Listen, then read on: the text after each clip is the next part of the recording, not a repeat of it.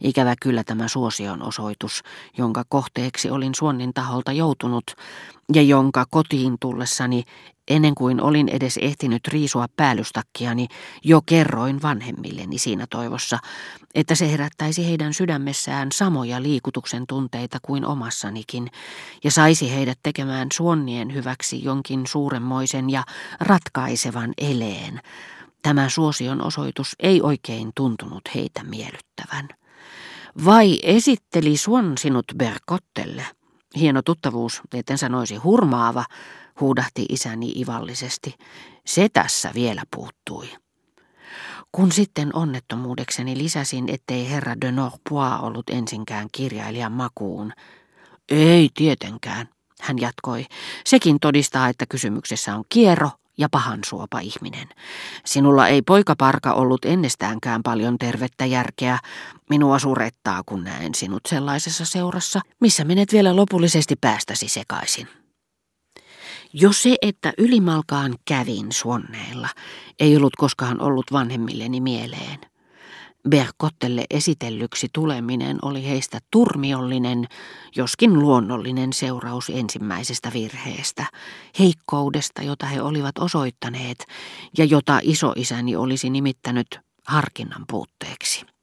Tunsin, ettei minun tarvitsisi enää muuta kuin sanoa, että tämä turmeltunut mies, joka ei pitänyt herra Dönör puata arvossa, oli kehunut minua äärimmäisen älykkääksi, jotta heidän mieliharminsa olisi täydellinen. Kun nimittäin isästäni tuntui, että joku henkilö, esimerkiksi joku toverini, oli huonoilla teillä, niin kuin minä sillä hetkellä, ja kyseinen henkilö sai silloin kiitosta joltakulta, jota isäni ei pitänyt kunniassa, hän näki tässä suosion osoituksessa vahvistuksen kielteiselle diagnoosilleen. Vamma näytti hänestä vain sitäkin pahemmalta.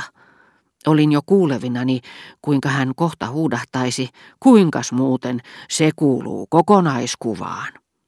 Sanonta, joka sai minut kauhun valtaan epämääräisillä ja rannattomilla uudistuksilla, joiden välitöntä puuttumista minun niin mukavaan elämääni se tuntui ennustavan.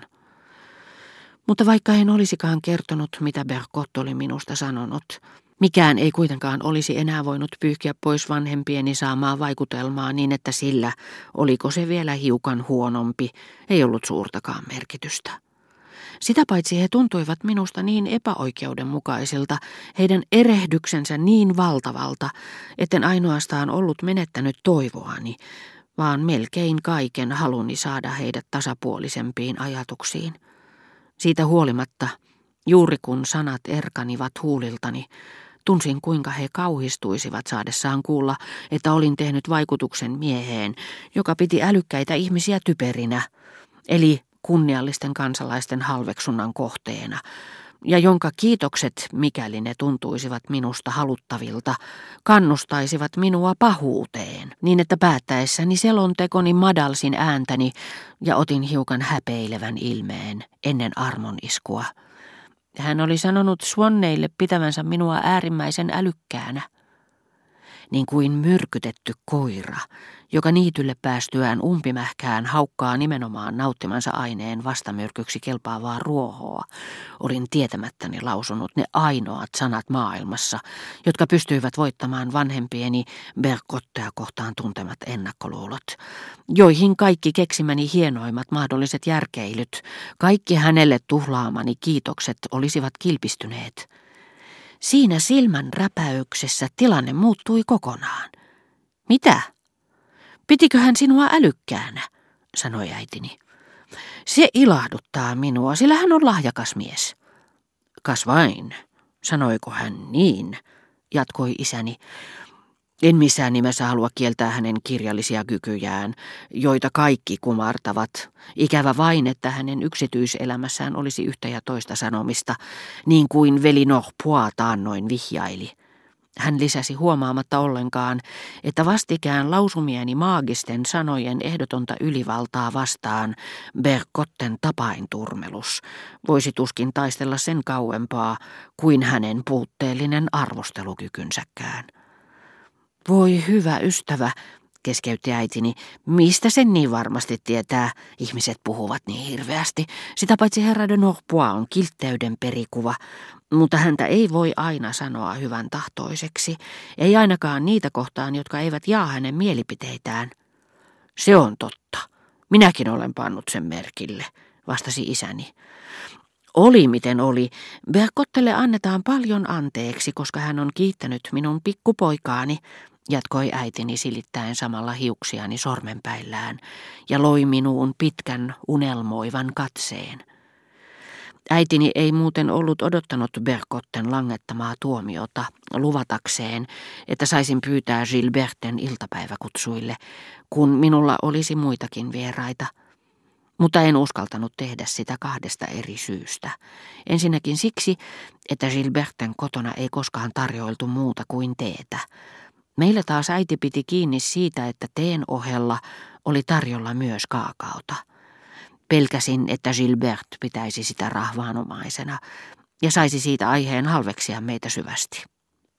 Toinen syy oli etikettiin liittyvä pulma, jota en koskaan onnistunut ratkaisemaan – kun tulin rouva Suonnin luo, hänellä oli tapana kysyä, kuinka rouva äitinne voi.